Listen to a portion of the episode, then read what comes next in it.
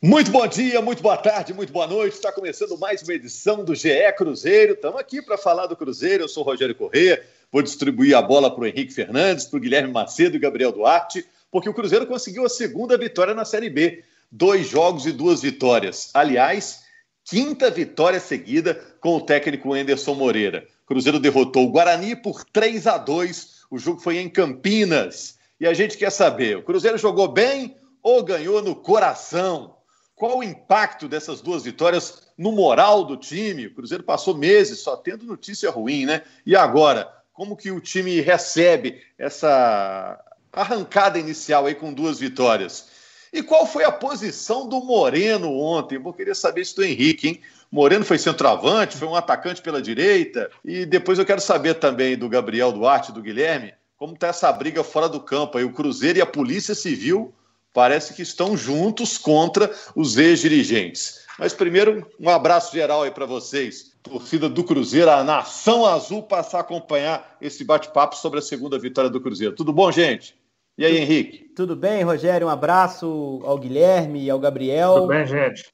Cruzeiro aliviado, né? E agora podendo começar a Série B efetivamente, né? O que devia em termos de pontuação tá pago e agora é começar a pontuar pensando em G4. Já seria líder, né? Não tivesse esses menos seis pontos, já seria líder empatado ali com Juventude. Ainda vamos ter o complemento da rodada nessa, nessa quarta-feira, a gente está gravando na quarta. Mas o, o, Cruzeiro já teria, pelos critérios de desempate, essa vantagem. Critérios estes é, que, mesmo com a pontuação retirada, esse critério é mantido. Então, essas duas vitórias do Cruzeiro podem fazer a diferença se houver um empate lá na frente. Mas o mais importante é, é retomar a desconfiança do trabalho para o ano, né? O time do Campeonato Mineiro não inspirava confiança, não performava, não tinha resultado. É. O time do Emerson só ganha. E isso faz toda a diferença, né, Gabriel? Eu acho que faz muita diferença essa, esse início positivo do Cruzeiro, principalmente da forma como aconteceu, né? É, com o Cruzeiro tendo que sobressair diante de algumas adversidades que foram impostas a ele nas duas partidas, com Botafogo e Guarani, principalmente com a reação do time após os gols sofridos, né? Assim, para ser sincero, não esperava que o time tivesse uma reação tão positiva assim diante de adversidades, pensando principalmente que o Cruzeiro tem uma equipe jovem no momento, né? Então é, é mais do que normal que alguns garotos às vezes sintam um pouco o peso de jogar pelo profissional e o peso da pressão de conquistar um bom resultado. Ainda é uma equipe jovem, né, Macedo? Mas a média de idade vem subindo aos pouquinhos em relação ao time que começou a temporada. Aquele sim, era um time de garotos, né? Agora sim é um time que está um pouco mais encorpado. De jovem aí tem o Kaká, tem o Jadson, tem o Maurício. E eu fiquei pensando é, a importância de ter jogadores realmente mais rodados, né? O que o Cruzeiro pôde buscar essa, essa frieza, é, essa casca, né, para reagir nesses dois jogos. Esteve em situação adversa. Se não tivesse esses caras medalhões aí, a coisa podia complicar, né? É, inclusive eles fizeram gols, né? O Jean fez o gol contra o Botafogo já no finalzinho. É, o Moreno fez o gol da virada. O Regis também já é mais experiente, mais rodado. Aí depois do Cruzeiro tomar o segundo empate, vai o Léo e faz o gol numa bola aérea. Inclusive a bola aérea que vem se mostrando eficiente com o Ederson Moreira. Teve gol do Ramon, teve gol Teve gol do Léo, teve gol do Kaká nessa bola aérea também. Os zagueiros fazendo a diferença nesse sentido. O Thiago é um cara que sempre, quando entra, oferece perigo nessas jogadas também. E eu acho que é importante o Cruzeiro, é, como o Gabriel falou, em jogos difíceis, está mostrando é, que consegue ter esse poder de reação e saída, é, assim, vai jogar contra equipes é, retrancadas. Ontem não foi o caso, o Cruzeiro que foi mais reativo do que o Guarani. E essa bola aérea passa a ser importante, assim como um chute de fora da área como foi o gol do Jean da entrada da área contra o Botafogo, e essa bola aérea também, que é uma alternativa contra equipes mais fechadas que o Cruzeiro certamente vai enfrentar ao longo dessa Série B. E em relação a essa média de idade, ontem é, é, esteve mais alta até pela saída do Stênio e entrada do Jean, né?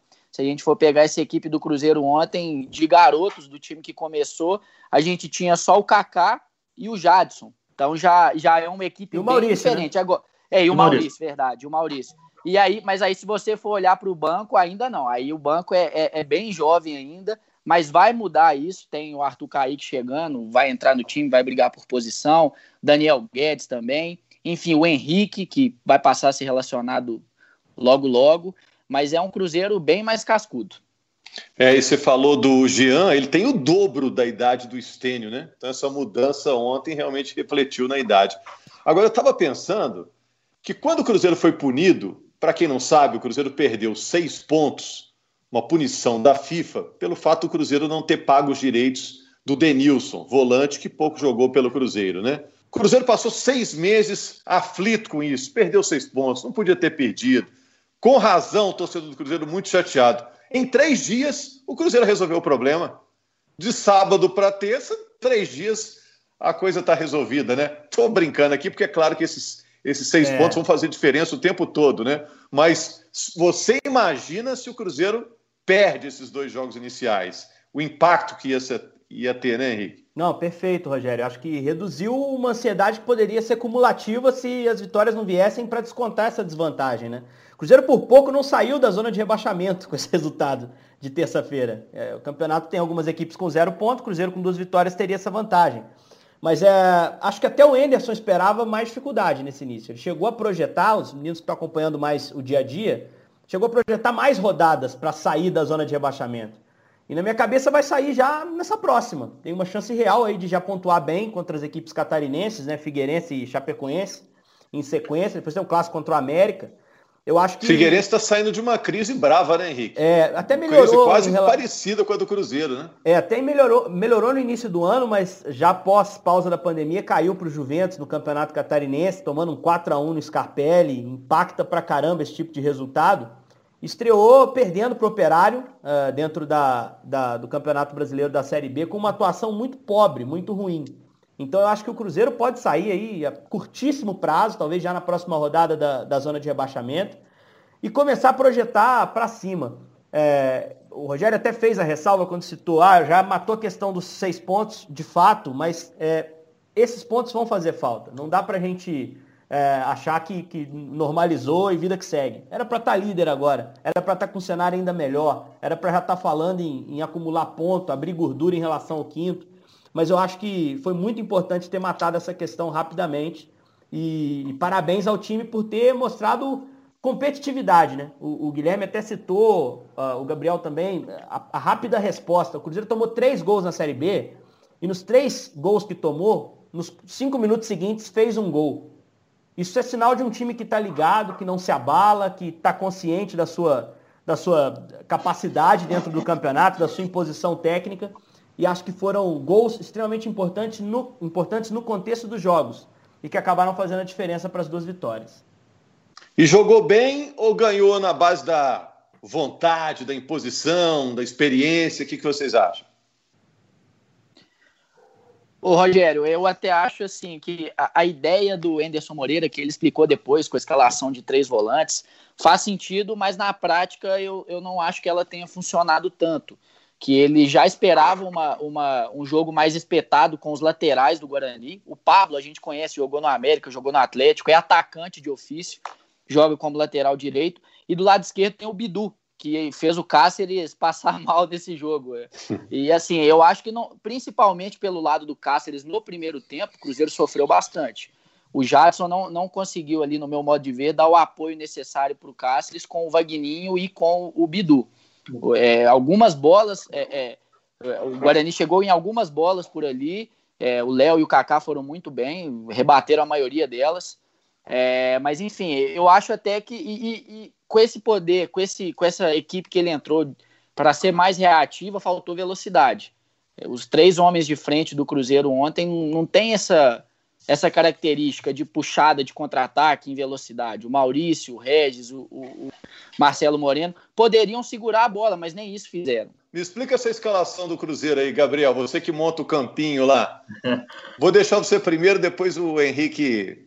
O Henrique fala se o gabarito está correto aí. Que que é Quem isso? jogou no meio? O Jean como um primeiro volante, né? O Jadson mais na direita, o Ariel mais à esquerda. E à frente, eu vi, na maioria das vezes, o Moreno na direita, o Regis mais no meio e o Maurício mais na esquerda. Assim, inclusive, saiu o primeiro gol do Cruzeiro. Foi isso ou não foi isso? Eu também vi isso, Rogério, é, em alguns momentos da partida. O Cruzeiro, principalmente no primeiro tempo, eu vi muitas mudanças assim de formação do Cruzeiro ao longo das jogadas, inclusive. É, às vezes o Moreno caía centralizado, às vezes caía pela direita, como foi no, no gol do Regis. E o Maurício geralmente sempre jogando lá pela esquerda, às vezes o Jadson atuando quase como um, um meia em alguns momentos.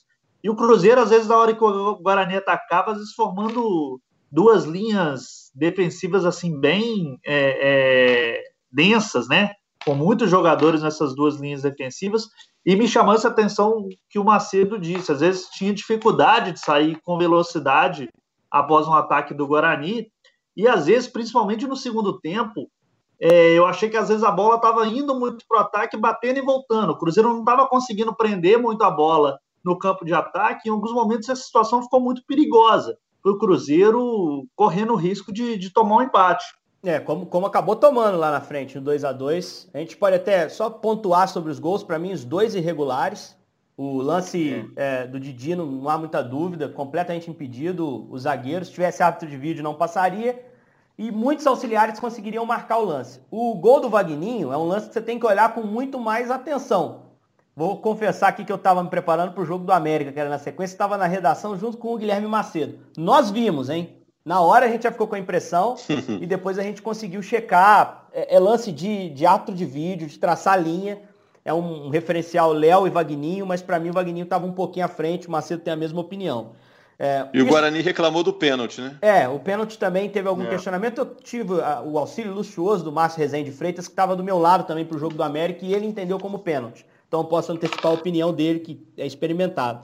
Só sobre a parte. No Sport tática, TV, o Sandro Merahit achou que não foi. Que não foi. Então é lance polêmico mesmo. É, só sobre a parte tática, eu vi o Cruzeiro estruturado no 4-3-3 ontem, bem mais, com o Regis em alguns momentos até fazendo o lado direito, fechando duas linhas, com o Jean entre elas, Ariel e Jadson por dentro, no início do jogo. O Anderson na coletiva disse que esperava um jogo de lado, porque ele também induziu isso. Se ele bloqueia a troca de passe por dentro, o time do Carpini vai buscar lado. Sobrecarregou em cima dos laterais dele. Realmente o Cruzeiro teve alguma dificuldade para blindar essa jogada. Mas foi muito feliz aproveitando o efeito colateral de um time que joga pelo lado, que é o espaço nas costas dos laterais. O, o Macedo foi muito bem, o Pablo é um meia ponta, adaptado à lateral, ele vai passar. É, você não bota um meia atacante na lateral para não explorar o que ele tem de bom na frente. E o Bidu é um jogador que tem muita fome de passar, é técnico, dribla bem, chega fácil a linha de fundo. Então esses caras iam para frente. E aí você vê no primeiro gol do Cruzeiro como o Moreno já está orientado a explorar as costas do Bidu.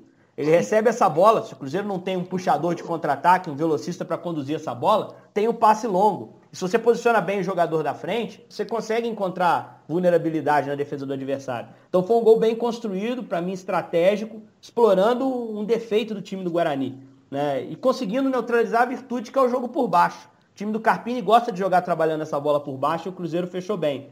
E quando o Guarani ainda conseguiu chegar, quando ele teve um momento bom no segundo tempo, quando entrou o Giovani no lugar do Arthur, o time cresceu dentro do jogo. Uh, a defesa apareceu muito bem. Léo e Kaká estão fazendo um ótimo campeonato nessas primeiras rodadas. São dois jogadores extremamente seguros. Então acho que o Cruzeiro teve uma estratégia bem traçada, funcionou bem o sistema com três jogadores por dentro e é repertório. Tudo isso fica na memória do jogador. Uh, os jogadores se, se, sentem confiantes em jogar assim novamente. E acho que é um time que, que ganhou mais esse ponto pensando no campeonato. Uma formação nova que se adaptou bem e funcionou legal. Em outro momento, o Jadson até vira um meia-ponta pela direita, né? O Regis vem para uma posição é. central. Então essa variação foi muito bem feita pelo Cruzeiro. Taticamente foi um jogo rico. E o Enderson até apontou duas situações dentro na, na coletiva dele é, uma que ele já esperava que o Guarani tivesse muita posse de bola, é, o Henrique e eu acho que o Macedo também acompanharam partidos do Guarani anteriores. O Guarani gosta de ter a, a, bola no pé, foi assim quando o Bragantino na final do, do torneio do interior. É um time que gosta de ter a bola no pé, gosta de ter a posse. E o Enderson explicou a opção por três volantes, dizendo que tinha pouca opção de velocidade é, no time e que, que, teria, que queria ter essa opção de velocidade no segundo tempo para justamente explorar, às vezes, um contra-ataque ou fechar mais uma linha defensiva.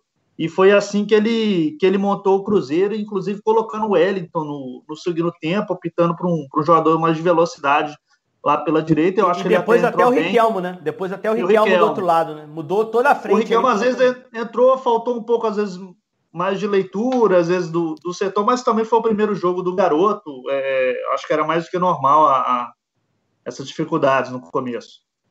Bom, tá na conta, o Cruzeiro já pagou então sua, sua dívida, aquele débito de pontos, e agora pega o Figueirense no domingo lá em Santa Catarina. Aliás, a Globo vai mostrar esse jogo, hein, no domingo, 4 horas da tarde. Mudando de assunto, é, Gabriel e Guilherme. Quando que o Arthur Kaique vai poder jogar? Já sei que não é agora, lá em Santa Catarina, né? É, o, o Anderson até não, não chega a falar que ele não vai jogar, mas deu a entender que não vai. É, tá, há muito tempo não trabalha com bola, o, o contrato dele com, com, com o Bahia foi até junho, final de junho, dia 30 de junho, então já passamos aí de um mês e meio, praticamente, né, sem ele trabalhar com bola. Então ainda vai levar um pouquinho de tempo, né? Não, não, não falou, o Enderson pediu calma, não falou quando que vai ser, se vai ser daqui duas, três rodadas, mas não, não tá longe também, já que ele vinha treinando, ficou um mês e meio trabalhando separado em Curitiba, é, mas não deve demorar, não. E em relação ao Daniel Guedes, Gabriel, você já está com aquela matéria pronta lá, só precisando dar o enter, não? Cruzeiro acerta com o Daniel Guedes.